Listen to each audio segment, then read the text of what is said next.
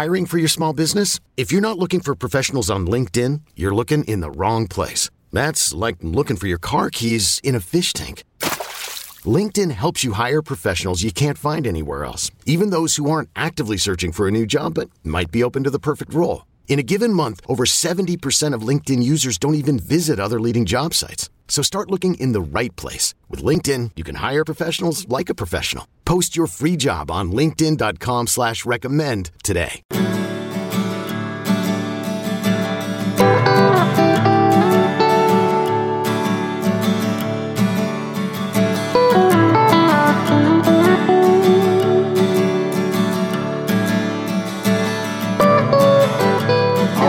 Are back. It is 2021 and the state of recruiting is back. Uh, we took a few weeks off. I had COVID. Nick uh, Nick was doing a lot. We had state, um, a, a, lot of things going on, but mostly we didn't have a ton to talk about with the, with the coaching situation in flux. We now have a lot of things to talk about, uh, and to do that, I'm bringing on uh, a great guest today that, that, that's very in tune with former uh, or with uh, with new Texas coach Steve Sarkisian. It is the great Brandon Huffman of 24/7 Sports. Brandon, thanks for joining me. Hey, Mike. Good to be here. Good to be anywhere. I know it's uh, I know it's early on the West Coast. I appreciate you uh, taking some time for us this morning. Um, so we'll jump right into it. You um, you were part of helping Horns twenty four seven help break the story, and, and obviously you've got um, sources everywhere. But you covered uh, Steve Sarkisian in in basically everywhere he's been up and down the West Coast. Um, you know, let's start with with the good. What really stands out about him as as both a coach, but mainly as a recruiter? Well, I mean, he's got a track record as a great recruiter, whether it was as an assistant coach like he was at USC uh, before he got his first head coaching job, uh, the work he did at Alabama to get Bryce Young, who ultimately ended up our number one overall player in 24 7's rankings in 2020. And then you go back in his time as a head coach, you know, when the, in the time he was at Washington, taking over an 0 12 team and, and, quickly turning them into a bowl team and recruiting well in California, uh, doing a good job of getting some guys outside of the normal Washington recruiting grounds. And then you look at what he did at USC in his first year there. He got hired shortly after Thanksgiving, and it was still before the early signing period. The close that they had in the 2014 class when they closed with Adoree Jackson and Juju Smith Schuster, uh, you know, one of those just closes that I think really gave USC fans a lot of excitement of what he was capable of. And, you know, he's shown a, a very strong attention to detail as a recruiter, as a head coach uh, who was in charge of, you know, recruiting uh, and as a position coach and an offensive coordinator in charge of recruiting. That was never something that he really struggled with is he usually had really good classes no matter where he was at. Uh, you mentioned the quarterbacks. We've heard a lot of the good things on the quarterbacks he's evaluated recruiting. I mean, would you say overall he's been a pretty strong evaluator at that position? I mean, everybody's got their share of misses for sure, but um, has he had more hits than misses? Yeah, it's kind of interesting. If you look at his last real full recruiting class that he was responsible for at USC. Uh, that was the class of 2015. They ultimately, uh, you know, he was fired during the 2015 season when they were putting the the makings on the 2016 class. But that 2015 class, one of the first quarterbacks that he got a commitment from when he was at USC was a kid by the name of Ricky Town. And at that time, Ricky Town was considered by many to be the number one pro style quarterback in the country, was committed to Alabama, had committed to Alabama in the summer of 2013. Sark gets hired in November uh, of 2013. And then in January, he flips Ricky Town.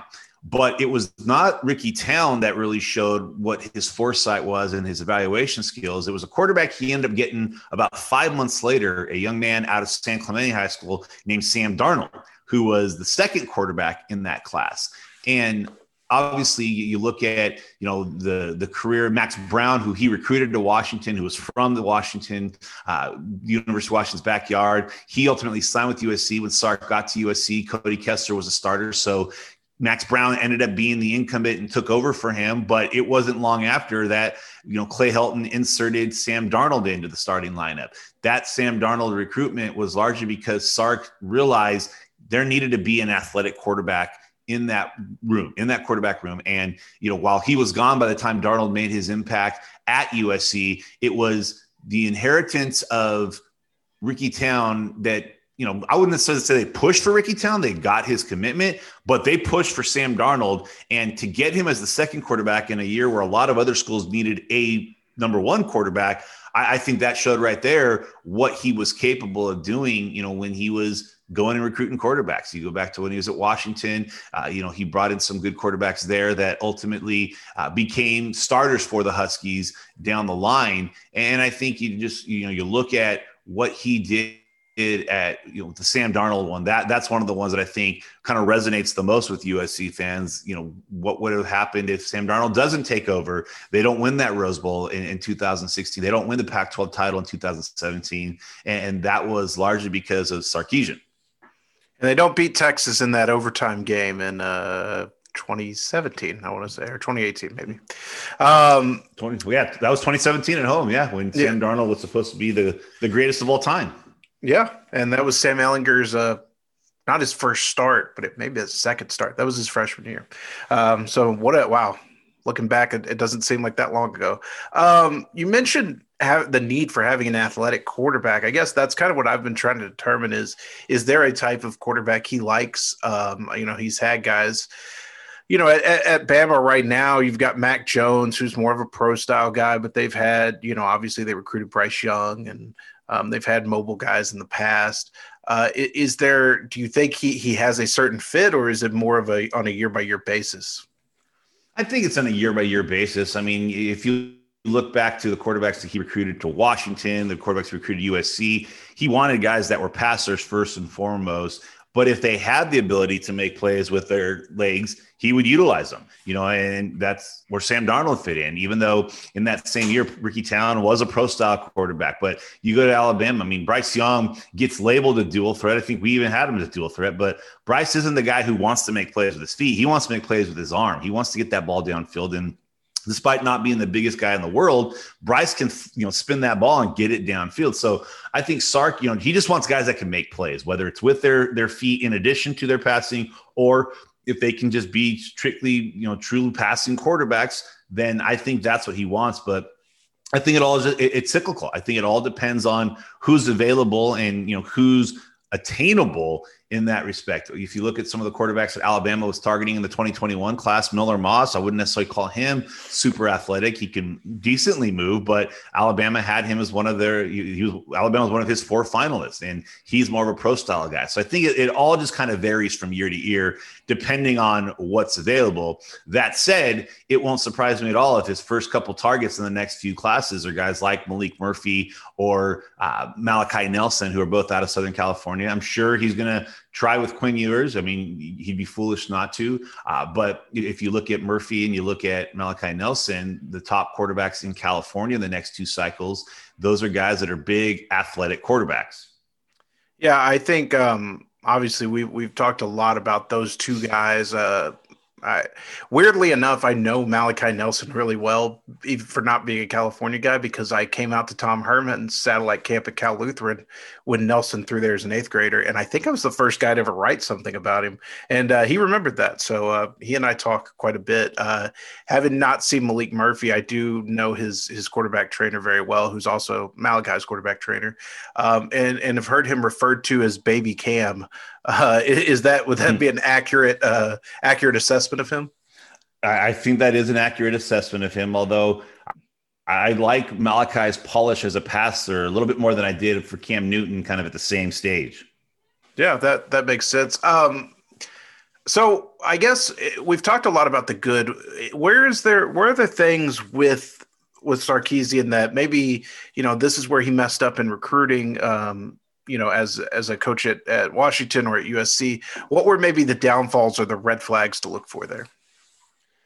So I, I, think if you see what he did in his first class at USC when he got there in the six weeks, eight weeks, when he closed on Adoree Jackson and Juju Schuster. I mean, at that point, Adoree Jackson looked like he might be heading to the SEC. Juju looked like he was heading to Oregon. And both those guys came from programs that were long considered pipelines to USC. Adoree Jackson out of Serra High School in Gardena, Juju Schuster out of Long Beach Poly. So getting those guys to close. He also was able, it was key in closing on Damian Mama, who was the top lineman in Southern California out of St. John Bosco and Bellflower.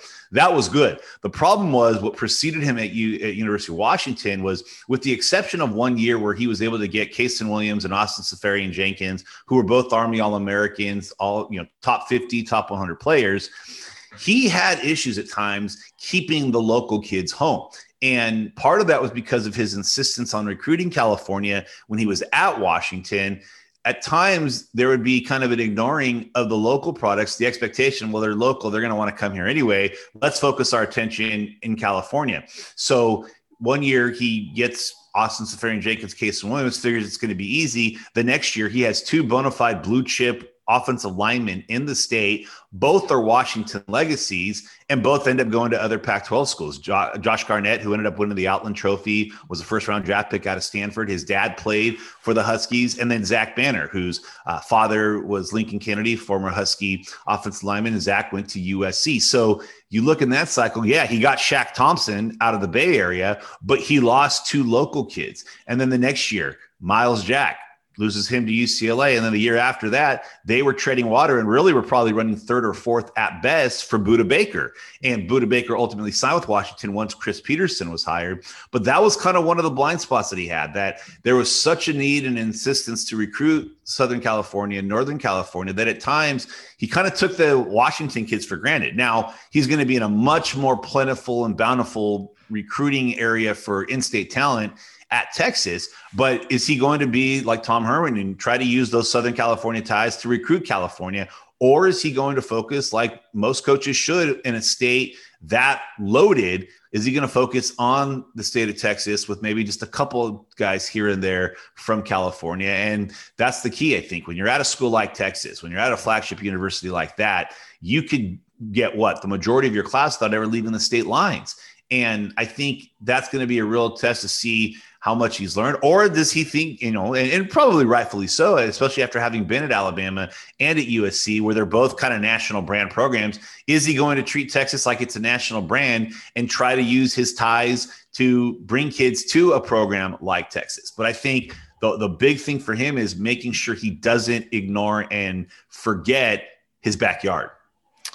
I want to ask about what his time at Washington because – um, it's been brought up a lot his head coaching record, and you're as familiar with anybody I know uh, with the Washington program.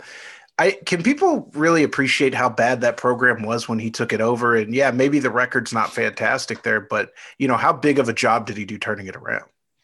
When he took over that program, Washington was literally at rock bottom. I think they're still the the only Pac-12 school in the, or at least for the most recent, 12 years ago, to have a winless season, and yeah, Arizona had a winless season this year in a shortened year, but they went 0 12 in 2008, losing in absolutely horrible fashion in one of the worst Apple Cups I've ever seen against the Washington State team that only had one win.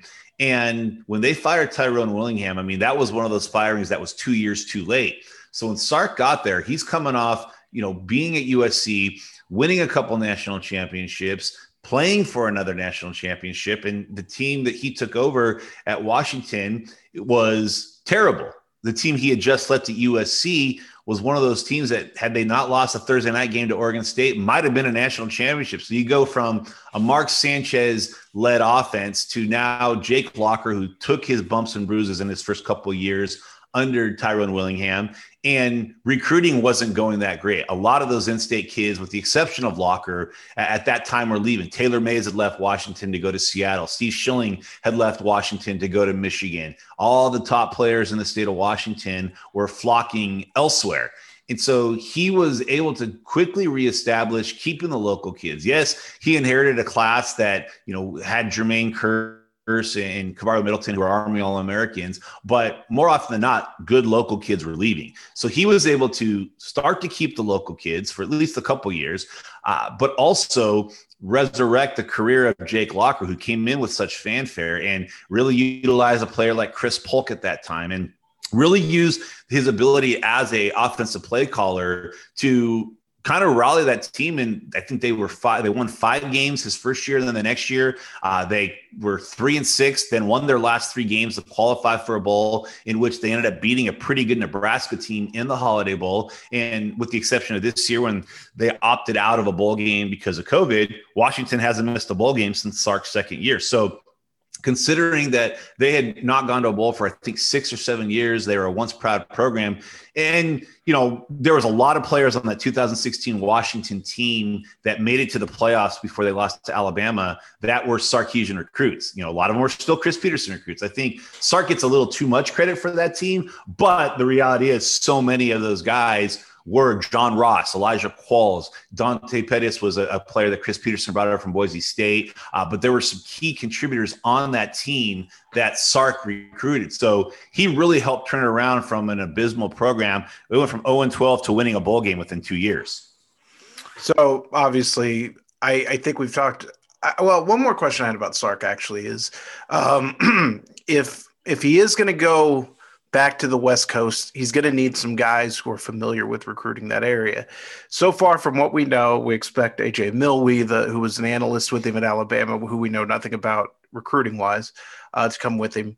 We know that Kyle Flood, who, who's mostly been a Northeast guy, uh, is probably going to be the offensive line coach and offense coordinator. We've heard a lot about Holman Wiggins, the, the wide receivers coach, who again is more of a Northeast guy. Um, if he's going to make – you know some waves out west who are some guys we might look at as key indicators that if he hires this person it means he he really plans on getting serious recruiting out on the west coast?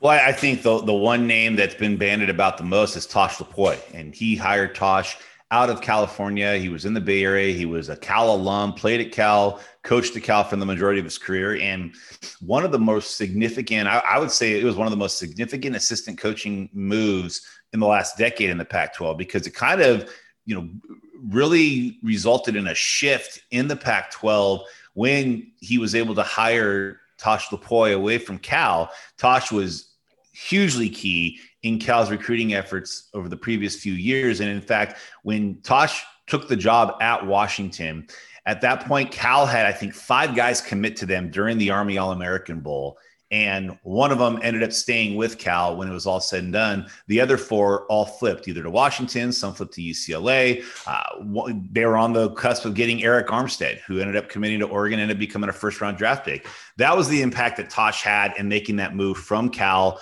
to Washington. And it really sent a ripple effect through the Pac 12 that, wow, one recruiter can have that much of an impact. He wanted to take him with him to USC. At that point, there was some other things hanging over both of them that didn't allow that for it to happen. Tosh ultimately ended up at Alabama as an analyst, and then a few years later was the defensive coordinator. He's been in the NFL for the last two years, but I know that there is still a feeling of unfinished business uh, with Tosh. That the feeling that the last the, the taste that was left in his mouth was the national championship game where Alabama really got destroyed by Clemson in Santa Clara of all places in the Bay Area where Tosh was from. And ultimately, he decided to go to the NFL. But I think you know when you have a guy who's as good of a recruiter as Tosh, they realize that their game is still best in college because that's where they get to recruit. He's spending time in the NFL, learning more X's and O's, and really refining himself as a as a X's and O's coach. But the reality is, he's a fantastic recruiter. But he's also got a national name. He recruited to Alabama the last few years. He was huge in them getting Najee Harris, who's obviously a huge part of their team this year. So if Sark hires Tosh, you can expect Tosh to be that visible national recruiter who won't just hit the West Coast hard. He'll hit the whole country hard because that's how he operates. But that's the kind of recruiter you bring in when you're at a new program and you've got, you know, a lot of guys on your staff that maybe X's and O's guys. You go bring in a phenomenal recruiter like Tosh, who, you know, is arguably one of the best recruiters in college football. What is it about Tosh that makes him such a good recruiter? I mean, is it is it relationship building? Is it you know he relates well with kids or you know he, he seems like a pretty intense guy but um, you know sometimes that resonates with kids.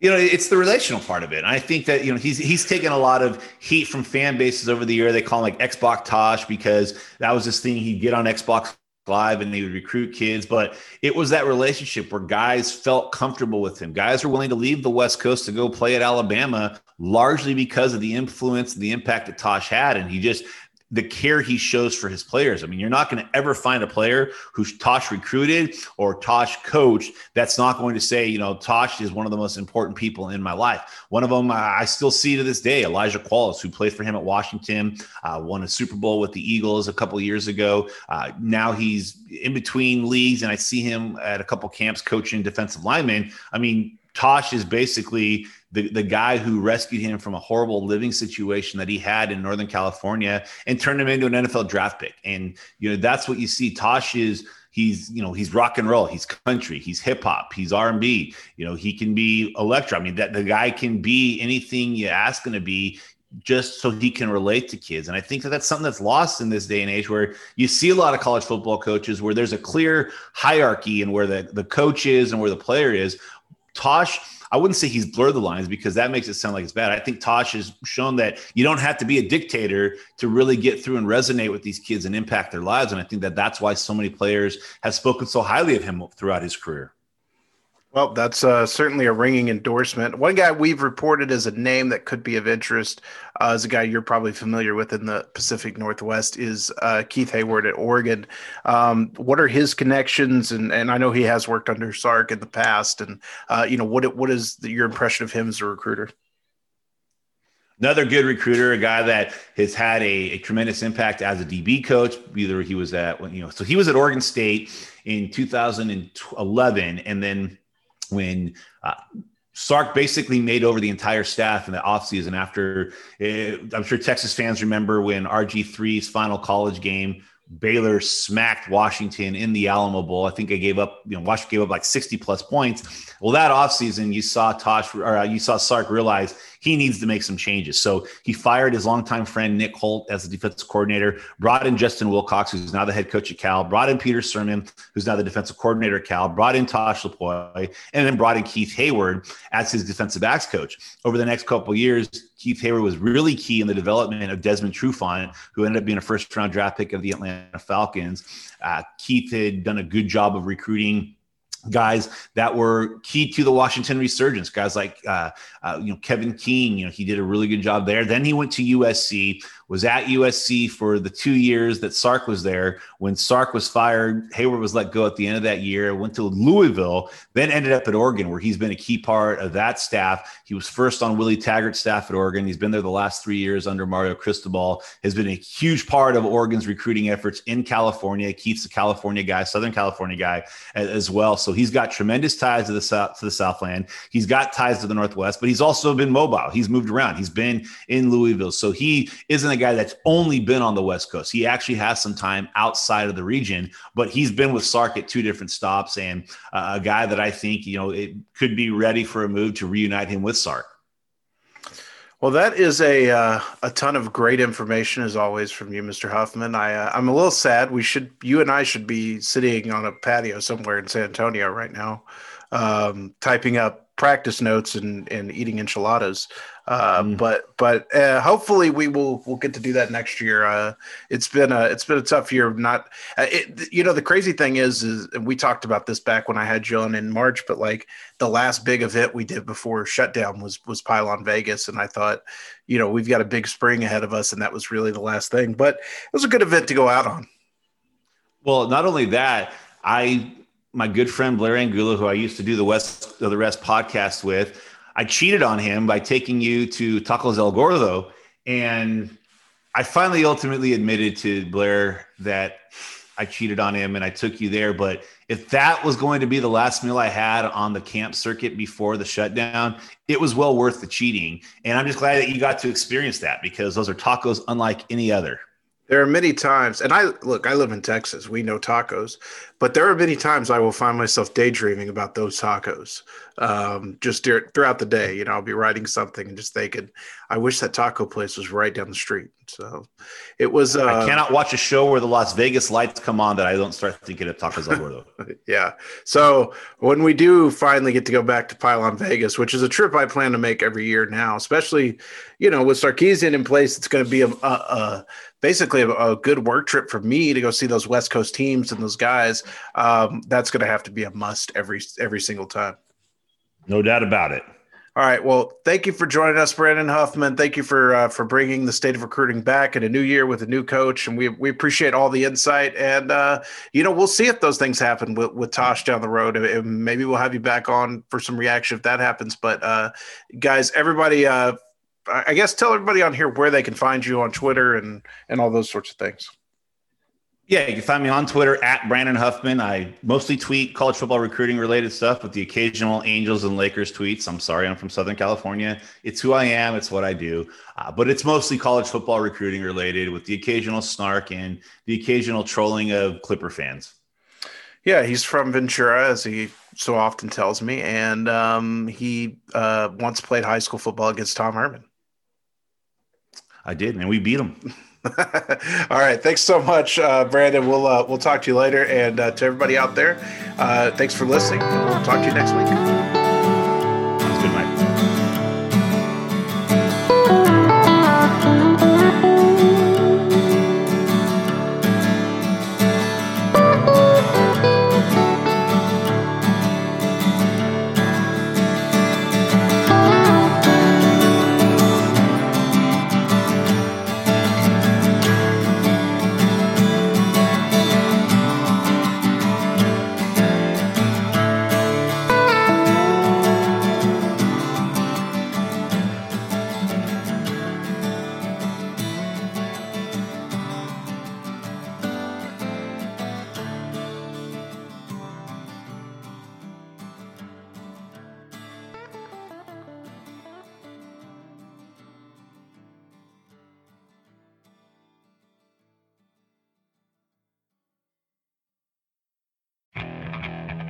Okay, picture this. It's Friday afternoon when a thought hits you. I can waste another weekend doing the same old whatever, or I can conquer it. I can hop into my all new Hyundai Santa Fe and hit the road. Any road. The steeper, the better. Because my all new Santa Fe is available with H track, all wheel drive, so I can hit the trail without a worry in the world. Heck, with three rows and best in class rear cargo space, I can pack the whole family in with all our gear. We've got available dual wireless charging for our phones, so we'll never lose touch with civilization, and we won't lose touch with the primordial power of Mother Earth. So, which is it? Waste the weekend or do something a little more epic? And conquer it in the all new Hyundai Santa Fe. Visit HyundaiUSA.com or call 562 for more details. Hyundai, there's joy in every journey.